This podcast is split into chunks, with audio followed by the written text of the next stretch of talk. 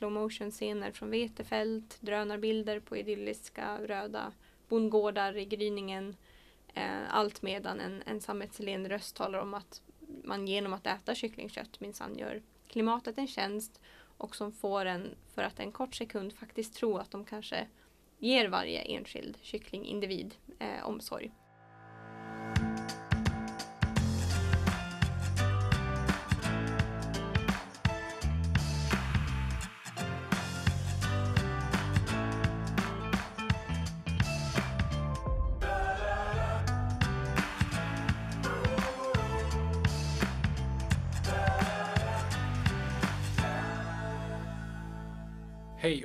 Hjärtligt välkomna ska ni vara till Djurens Rättspodd på Djurens Sida.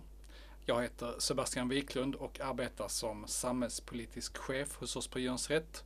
Och jag sitter här tillsammans med Matilda Kylefors, politisk sakkunnig. Vi kör ju en eh, fördjupning av djurpolitiska frågor var fjärde vecka. Och genom att eh, följa oss så får du lite extra koll på svensk, europeisk och viss mån också kommunal djurpolitik. Eh, sedan sist vi träffades så pratade vi om hur det hade gått lite i valet. Precis, vi spelade in precis dagarna eh, efter så vi visste inte så mycket då. Eh, och vi vet väl inte jättemycket mer nu heller kanske. Men eh, 34 djurvänliga ledamöter har tagit plats i riksdagen och eh, riksdagens utskott har tillsatts. Mm. Så kan vi säga. Ja. Men vi kommer ju få reda på lite fler saker här den närmaste tiden så att jag tänker att vi kan väl säga till lyssnarna att vi, vi återkommer mer kring eh, ja, men, nya politiker och hur de tänker och tycker och så vidare. Det gör vi sannerligen.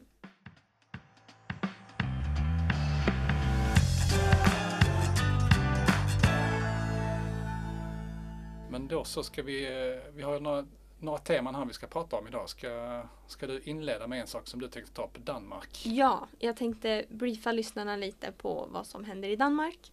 Um, för sen vi spelade in förra avsnittet så har vi eh, nåtts av den glada nyheten att Danmark förbjuder hönsburar. Mm. Och eh, en viktig parentes är dock att omställningstiden är hela 12 år.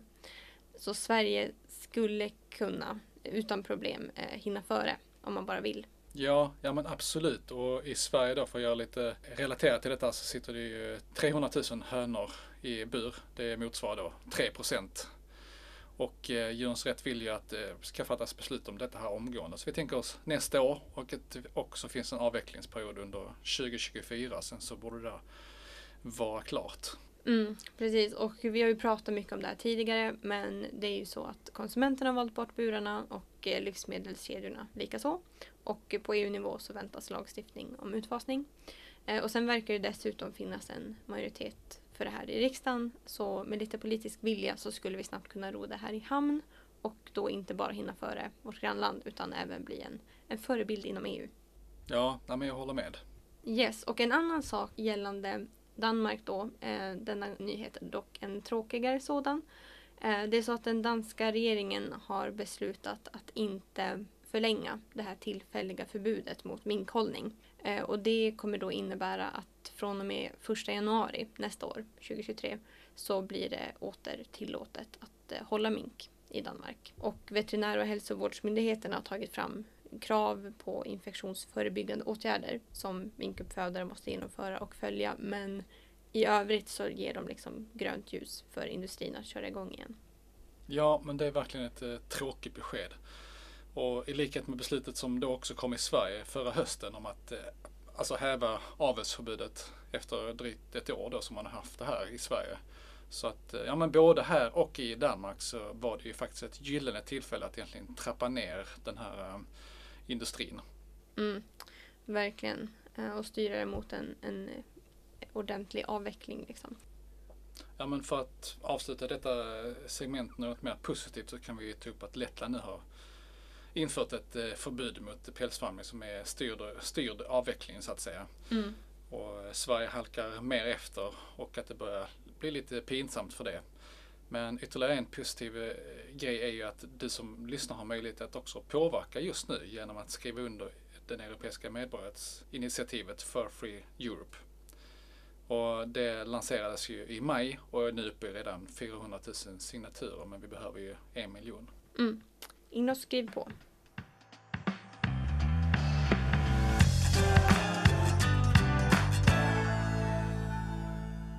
Ja, men då hoppar vi vidare. Vad har du med dig Sebastian? Ja, men jag tänkte prata lite om handelspolitik. Eh, spaningar om varför det är viktigt att vi arbetar med detta som djurrättsorganisation. Mm. Och jag blev lite inspirerad för jag var på ett möte häromdagen eh, och pratade om handelspolitik eh, tillsammans då med andra stakeholders på Kommerskollegiet som är den myndighet som, eh, som hanterar den här frågan i, från Sveriges räkning. Och jag tänkte prata lite om då djurpolitik såklart i samband med detta här. Men först då lite om eh, status vad gäller handelspolitik. För vi börjar den ända för det är lite saker som förändras nu eh, inom handelspolitiken. Den påverkar verkligen djurvälfärden och det kommer den göra framöver också. Men, så, men handelspolitiken är ju inne i ett nytt läge. Med eh, Rysslands krig mot Ukraina så leder detta till att eh, stater och eh, i politiken att man pratar mer om oberoende och att försöka komma till rätta med sårbarhet. Och inom befintlig kris så är det ju också en energikris och även det som är inom vårt intresseområde. Eh, matförsörjning och jordbruk eh, blir också någonting man diskuterar som om att det är någonting som eh, måste vara inhemskt och så vidare. Eller man måste säkerställa att det finns, eh, eh, finns komponenter för att kunna liksom upprätthålla en matförsörjning inom landet. Och jag, jag, jag, har två stycken spaningar innan jag går in egentligen mer på djurpolitik och, eh, och handelspolitik. Mm. Ja, men det ena är utifrån detta här att jag tycker att man har pratat mycket om ja, men det som kan produceras i Sverige. Och att eh, jag, jag, lägger liksom inte egentligen något värde i det. Det kan ju vara bra om, blir mer, om Sverige blir mer konkurrenskraftiga överlag eh, har egen produktion men eh, det kan också vara kanske ibland lite snävt om man ser på att eh, frihandeln också har en del eh, positiva fördelar i samband med att man blir effektivare och så vidare. Men det går ju att notera i varje fall att man pratar mer om eh, produktion i Sverige. Och en annan sak är ju att i diskussionen som eh, just Sverige eh, så är det ju så också att vi eh, tillhör ju faktiskt EUs inre marknad. Det finns ju inte en svensk marknad på det sättet. Så att när man pratar om att någonting ska produceras i Sverige så pratar man egentligen om, om EUs inre marknad. För det är ju det som är hela marknaden just för oss. Det går liksom inte att bortse ifrån. Men för djuren däremot så spelar det ju såklart ingen roll var de plågsamma djurfabrikerna ligger. Om det är i Sverige eller låt oss säga Kanada eller vad som helst. Så för vår del är det egentligen mer relevant att tala om ja, förändringar och förbättringar. Ja, men den andra spaningen som jag också vill lägga till här, eh, det är ju att framförallt nu i den, den kris 2 som vi är, liksom, den geopolitiska krisen som eh, uppstår. Eh, det är ju att man också har pratat om att eh, ja, pausa eh, Farm to Fork som är en, eh, ett ett fall framåt annars för både klimat och eh, djur på grund av då att man har bristande energiförsörjning och eh, eh, det är svårare tider så att säga. Men det är ju också så att man måste gå framåt så att säga och det är det som Farm to Fork också gör. Så att jag tycker inte att man ska, man ska göra detta men jag bara lägger märke till att det är många som liksom trycker lite på pausknappen här just nu eller vill göra det. Vilka skulle du säga är det som vill göra det? Ja men alltså det är ju framförallt, jag läste om EPP som en stor politisk grupp inom EU som eh, egentligen tryckte på mm. för detta här. Men det som man också gör egentligen då skjuter fram eh, de problemlösningar som måste komma i samband med klimatkrisen inte minst som där Farm to Fork är så, så, att säga ett svar på att möta den. Så det är det som är problemet när man försöker trycka på paus.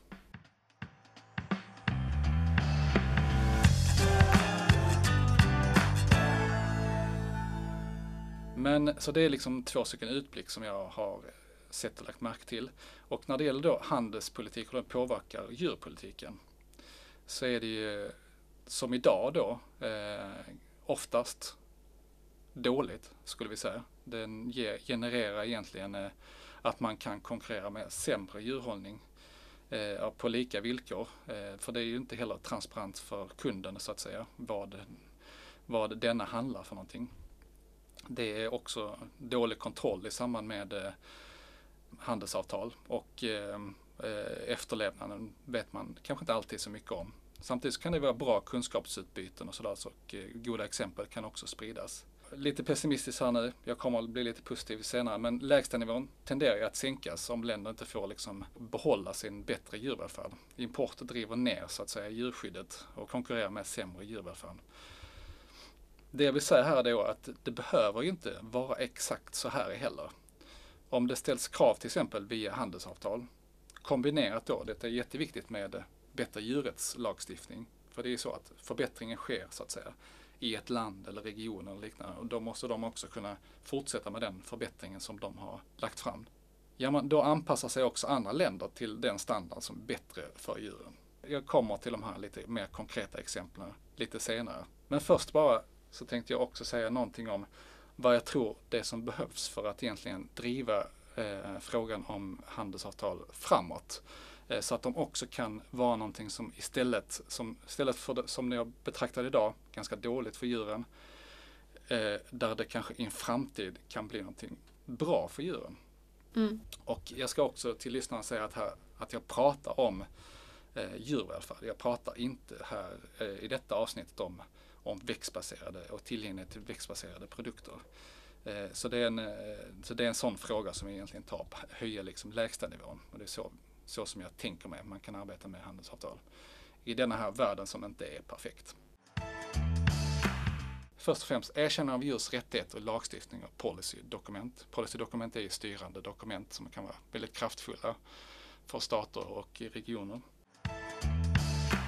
Och sen den andra saken att det finns aktörer som vi som är inne i processerna hela tiden försvarar för djuren och var en röst för, för dem. Sen tredje delen att politiken också tar fasta på de här kunskaperna och implementerar dem, i det här fallet då i handelsavtal. Och sen den fjärde saken att det också efterföljs senare. Eh, då tänker jag mig att det är tjänstemannakollektivet egentligen som engagerar sig i detta här och gör att det finns en efterföljnad på de avtal som också skrivs. Jag ska prata lite mer om de här mm. fyra punkterna nu tänkte jag. Mm. För att eh, den första delen, erkännande av eh, djurs rättigheter och djur som kännande individer och så vidare, den kan ju ske på så att säga olika nivåer. Och vi har ju redan pratat här i den här podden lite om vad vi har arbetat med eh, kring, kring den här frågan. Och, eh, för inte så länge sedan så berättade vi att vi arbetade med en resolution som senare då gick igenom. Den kommer ju påverkas och arbetas med ännu mer så att säga senare. Men det är då på EU-nivå där också djur kan ses som kännande individer och också att de är en del av hållbarhetsmålen så att säga. Vidare så arbetar vi också med att man kan föra in djurens perspektiv i eh, policydokument till eh, eh WTO, World Trade Organization där det blir liksom en legitim sak att prata om i samband med handelsavtal. Och det ska sägas också det att det är ingen som gör detta, för det finns, tidigare har det knappt funnits, vi har precis bara börjat skrapa på ytan. Men, så det är ingen som gör detta, utan det är vi, sådana organisationer som vi och eh, våra samarbetsorganisationer ute i världen som gör detta här. Eh, så det görs inte av sig själv. Eh, och därför ser jag också aktörer som vi väldigt, väldigt viktiga i den här processen. Och vi sitter ihop till exempel ja, men flera olika organisationer, men jag vill bara nämna Group for Animals och eh, World Federation for eh, Animals. Eh, där vi samordnar så att säga våra riktlinjer och påverkar så långt så, som vi bara kan i samband med att policydokument utvecklas och att avtal skrivs. Vi följer så att säga avtalen som skrivs, eh, eh alltså handelsavtalen. Och eh, en sån aktör som vi behöver liksom vara med i hela, i hela, hela processen från eh, början till slutet. Och senare också är det ju då att avtalen också ska skrivas och det görs det ju till syvende och sist av eh, politiken. Och att politiken gör de här sakerna till sina egna, det vill säga att man tycker att det är en självklar del utav att, av ett handelsavtal i det här fallet, att den tar upp liksom djurens perspektiv. Vad, vad innebär detta, detta här för djur om vi skriver ett avtal om Mercosur till exempel som är ett väldigt känt avtal som, som diskuteras just nu. Ja, men sen så också fjärde sista delen som man, jag skulle vilja säga det så att säga i framtiden också, att det efterlevs. Eh, och då kan man ju säga så här att när det gäller handelsavtal så är ju politiken inne i en väldigt liten del utav den. Annars är det ju egentligen tjänstemannapersoner som eh, förhandlar förhandlar dessa här och lägger fram förslagen som senare politiken liksom röstar igenom. Och det är väldigt, väldigt komplexa dokument. Så att de måste ju in här också och eh, känna att eh, de tar, tar del av eh, hur man ska kunna göra det bättre för djuren. Och efter, det som är efterverkningen sen också att, att avtalen också ska kunna följas och att det finns, en, finns kontroller på att, att avtalen är så bra för djuren som, som vi har, eller för djurvälfärden ska jag säga, som, som man har liksom stipulerat i avtalen från, från början. Det är så att säga drömscenariot.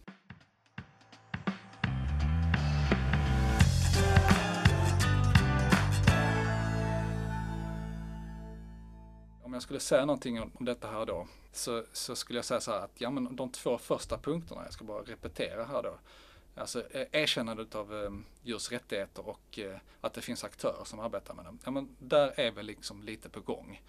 Det finns ju vi och vi organiserar oss internationellt och det finns en del policydokument som har börjat komma fram men det behövs mycket, mycket mer. Mm. Har vi eh, något eh, konkret exempel eh, på det? Ja men alltså jag tänker att det, är, det är i samband med eh, lagstiftning som sker i olika länder och eh, att till exempel att vi har en lagstiftning i EU som, eh, som nu dras fram också och att eh, man sätter också policydokument kring att hur man ska liksom betrakta djur i samband med, med i handelsfrågor och så vidare. Mm. Men också, ja men den stora grejen är att vi måste få liksom världssamfundet att prata om detta som en del utav, utav flera frågor och då är ju den här resolutionen som behandlas nu i FN och jag hoppas att den ska, produkten där ska bli så bra som möjligt. Det är ju liksom en, en superviktig sak, en superstor sak. Och när det här görs så innebär ju det också att alla andra förhåller sig till detta här. Man kan liksom inte ducka ifrån det. Så det är därför det är, den saken är superviktig. Så att jag tänker att eh, det finns dokument med erkännande som börjar dyka fram. Det finns aktörer som kan arbeta med det. Politiken skulle jag väl kanske överlag säga att de inte riktigt har anammat det hela vägen. Eh, så det läggs ju än så länge inte några superskarpa avtal. Och efterlevnaden kommer såklart sist då också. Men eh, lite det som du efterfrågar, jag ska försöka bli lite mer konkret också. Om det finns något exempel här. Jag har faktiskt exempel på hur det här skulle kunna, skulle kunna se ut och hur man skulle kunna arbeta eh, rent praktiskt med, eh, med handelsavtal för att göra det bättre för djuren. Mm. För att på eh, Agrifish-mötet, och Agrifish är ett ministermöte i i EU med jordbruksministrar. Eh, den lades då fram en rapport gällande djurskyddslagstiftningen. Och då pratar vi om den djurskyddslagstiftningen som man egentligen gör en översyn av nu i EU. Och den rapporten tog upp då att eh, i samband med att man gör då förbättringar inom EU för djuren i samband med den här djurskyddslagstiftningen så ska det också vara så att de här förbättringarna också skrivs in i handelsavtalen. Så att den som vill exportera till EU också behöver leva upp till de här kraven. Eh, på ett eller annat sätt. Det finns ju lite olika sätt att göra det på. Man brukar kalla det för mirror measures. Jag vet inte riktigt varför man kallar det för det. Jag har försökt översätta det till svenska, eller försökt, det är ganska lätt, eh, mätning av, av, av eh, speglar, men jag förstår inte riktigt varför man använder det på det sättet. Men eh, hur som helst, man kallar det för det. Ja men den här rapporten på temat lades då fram och vad jag förstår det som eh, efter att ha pratat med eh, våra representanter i Europe for Animals att den också togs emot väldigt väl. Så att eh, en, en uppmaning jag till svenska regeringen är att titta på det här och också bli drivande i den här frågan. Så att när man gör de här förbättringarna inom EU att man inte samtidigt också öppnar upp för en handel som skadar så att säga eh, de här förbättringarna är jätteviktigt. Så principen att vi ställer helt enkelt samma djurskyddskrav vid import. Ja, men den kan vi även göra att andra länder också ställer om eh, då det sannolikt fortsatt vill eh, exportera till EU. Vi kan också få ringar på vattnet här. Är, du med hur jag tänker? Alltså det, det är så att om vi ställer de här kraven till folk som vill exportera till oss i EU, då eh, ställer man också krav på att de ska helt enkelt ställa om mm. sina system så att säga. Ja, det, det vill vi se. Och för att göra det här då ännu mer konkret så tänkte jag att jag kan ta upp det här. EUs eh, e eh, lagstiftningsarbete, där har ju vi från Djurens Rätts sida tillsammans med andra djurskydds och djurrättsorganisationer puttat in End the cage som är att vi ska fasa ut burarna som system för djur helt och hållet inom eh, djurfabrikerna. Eh, och att det är nu uppe på bordet och eh, ska implementeras i lagstiftningen. Så får vi se liksom vad slutprodukten är. Men det är i varje fall det som är ambitionen och det är det som arbetas med. Och vi talar då alltså om att om det här kommer in och att man samtidigt också har med detta här i handelsavtal. Att det också är liksom någonting man ställer krav på i samband med import. Och då pratar vi helt plötsligt om hundratals miljoner djur eh, som, som det kan, kan beröra. Och detta är de möjligheter som jag också ser i arbetet med handelspolitik kopplad till djurpolitik. Och den skiftning som jag också tänker är viktig att få till med handelspolitik när vi arbetar. Mm.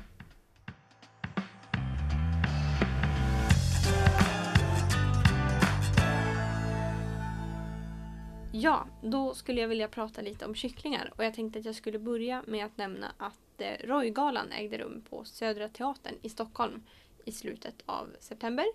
Och eh, på Roygalan så uppmärksammas Sveriges bästa reklamfilmer och reklamfilmsskapare.